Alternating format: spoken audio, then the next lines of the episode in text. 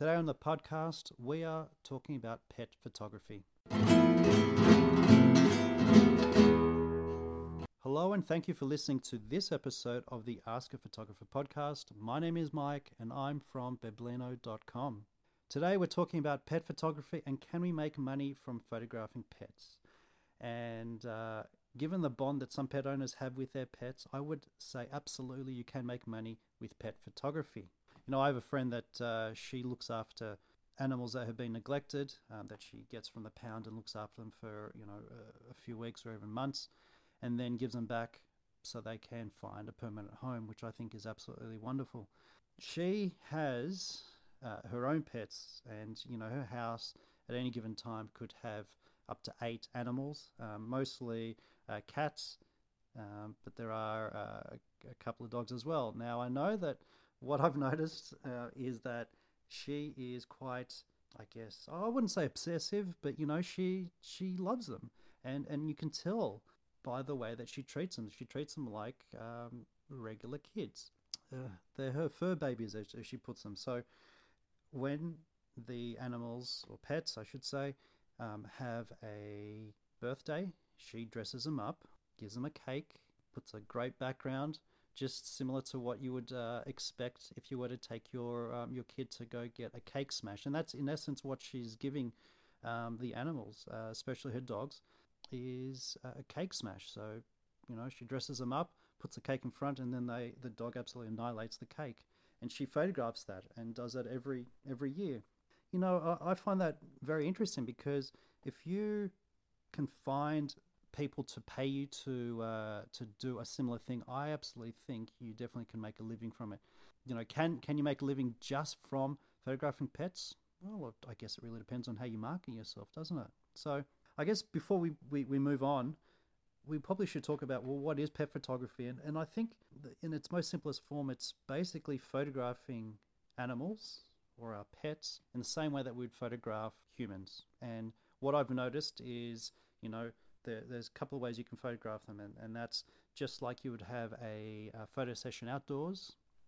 Um, you can also photograph them indoors with lighting that was, you know, potentially set up for a human. You know, dramatic lighting, um, lighting that shows off certain features, and and it's pretty amazing um, what some of the examples you find on the internet um, are. It's it's uh, it's pretty cool that the extent that people go to, and, and just when you look at the photos, you know, you can tell that there's a, a personality with these pets, and, and, that's what they're trying to achieve. And and and uh, it's definitely um, a skill because you know, as as people say, uh, never work with young children or pets. And you know, with that in mind, for you to photograph a pet, you really have to be into pets. So you've got to be cat lover or a dog lover. Um, and don't forget, it's not just limited to um, you know to, to furry animals. Uh, I've seen people photographing snakes and, and, and other type of animals, and you know the I guess if you can find a type of animal that you love and you can show that that's the type of thing you want to do, and uh, and find the people that will um, pay you for it. Well, absolutely, I definitely think you can make a living from it. Now, I guess how do we find pets to photograph?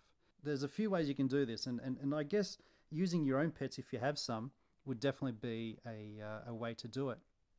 And, you know, you, if you've got a couple of cats or dogs, that's a great way to start your portfolio. You know your own pets, how they, um, you know, the, the, their personalities.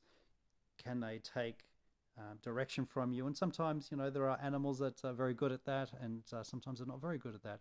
And that's there's no different to working with young kids. Sometimes they uh, they, they listen, and other times they don't. So um, the other thing is to think about your existing customers. I often have customers coming to me and saying, "Okay, we're going to do an extended family a portrait, or sorry, family portrait session, and it has you know 15 people. My grandparents do have a dog. Is it okay if they bring?" The dog with a, you know it's only going to be a few photos if that's okay. And and absolutely it, it is okay because a lot of these people treat their animals as if they were their own children. And you know it's if you want to take a photo that represents them as you know as the people that they are then photographing them with their pets or even individually is um, is definitely the the right thing to do. You know, I've I've had uh, weddings where I've been told to include uh, pets in the photos, and even one wedding, the cat made it into the into the wedding album. So I'll just let you think about that for a second as to how much people love their pets. But back on the topic of using existing customers, you know, there's a life cycle that we have with a customer. So, you know, for instance, if, if we're a wedding photographer and we do and we do portraits as well, potentially you could start um, the customer journey with a wedding, and then of course they have their their child. Then you know um, you can photograph that, and then of course as the kids get um, get older, you know you're, you're doing uh, portraits with the family, and then you know down the track um, there's other types of photography that uh, that uh, can come from that as well. We're always trying to, I guess, get the most of our customers, and you know, offering mini sessions or you know sessions year after year the same thing. You know a lot of people don't update their photos because well you know how, how much do we change um, you know year after year? Unless you've got small kids you wouldn't change that much. But think about you offering something special like you know a pet's uh, a pet mini session where you know you're, you're photographing them and their pets or even just their pets by themselves. I mean that's that's would have to be pretty unique in, in that sense. And i think uh, a lot of people that would have animals um, utilizing your own client base would be perfect another way to, to get animals that you'd be able to photograph and, and build a portfolio or even find customers would be to use uh, you know the local ads like free listings you know you, you've got Gumtree here in Australia. You've also got Craigslist. You know, sometimes these type of places, you it's a bit hit and miss. You may get people that are serious, but then you also get people that are not serious, and you just have to think about just how much time you want to spend chasing these people up. Uh, another place where you can uh, find prospective clients or even build a portfolio from would be Facebook ads. We've talked about this before, where finding clients for a portfolio would be you know using Facebook ads and, and targeting very very granular. You know, trying to find uh, people with a particular maybe type of pet, so a dog of a certain size or breed would be perfect because that way you can narrow down your, your search to the type of animal that you want to photograph. You know, it could be cats, could be dogs, could be reptiles. You know, really left up to you. And lastly, if you're into photographing dogs, then going to a dog park, especially if you have your own dog, and speaking to the other owners, that would be um, you know a great uh, way to start a conversation. And I bet majority of them would definitely um, say yes to that. Now, what camera and lens combo is best for pet photography? Well, this really depends on the pet, but uh, a wide angle and tele- telephoto zoom would be ideal. So, you know, if, if you're photographing, say, a, a a smallish dog, then maybe using a 24 to 70 or even a 50 mil or 35 mil. If you're that's if you know if you're doing it even outdoors or indoors, but if you know if you're photographing outdoors using something like a 70 to 200, so you can zoom and you, you know uh, in and out, just so you wouldn't have to get really really close to the animal, especially if the animal's you know coming uh, running towards you or with their um, owners. Now, what type of photos should you take? Well, you know, th- this kind of really comes back to the type of uh, camera camera qu- uh, kit. You can photograph the animals indoors, just like a classic portrait, you know, with the background uh, using studio lighting. Um, you can also do outdoor portraits in a very similar manner that you would photograph a young family with young kids.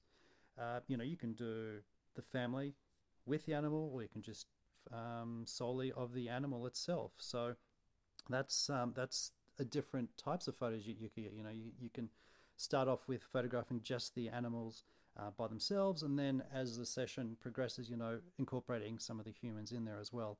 And I'm sure they'll they'll definitely appreciate it too. And lastly, action photos.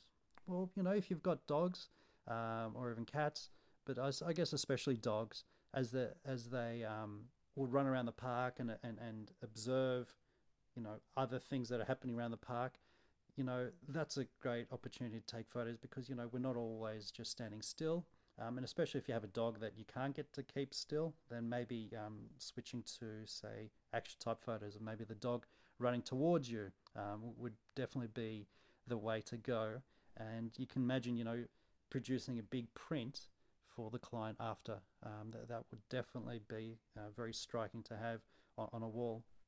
Speaking of of um, what you should do with the photos, well, prints, albums, canvases, just like you would sell to a family that's after a family portrait, you can do the same uh, with a pet.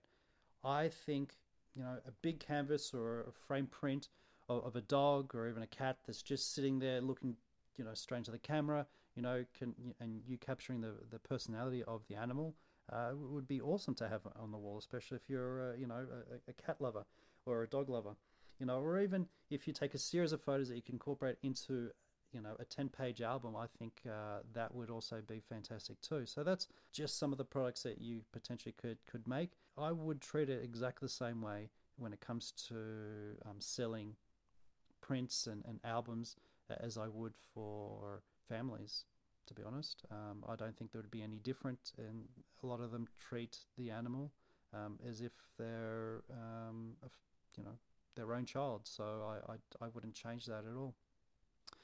If you're going to potentially market and sell pet photos, should you add the photos to your current website?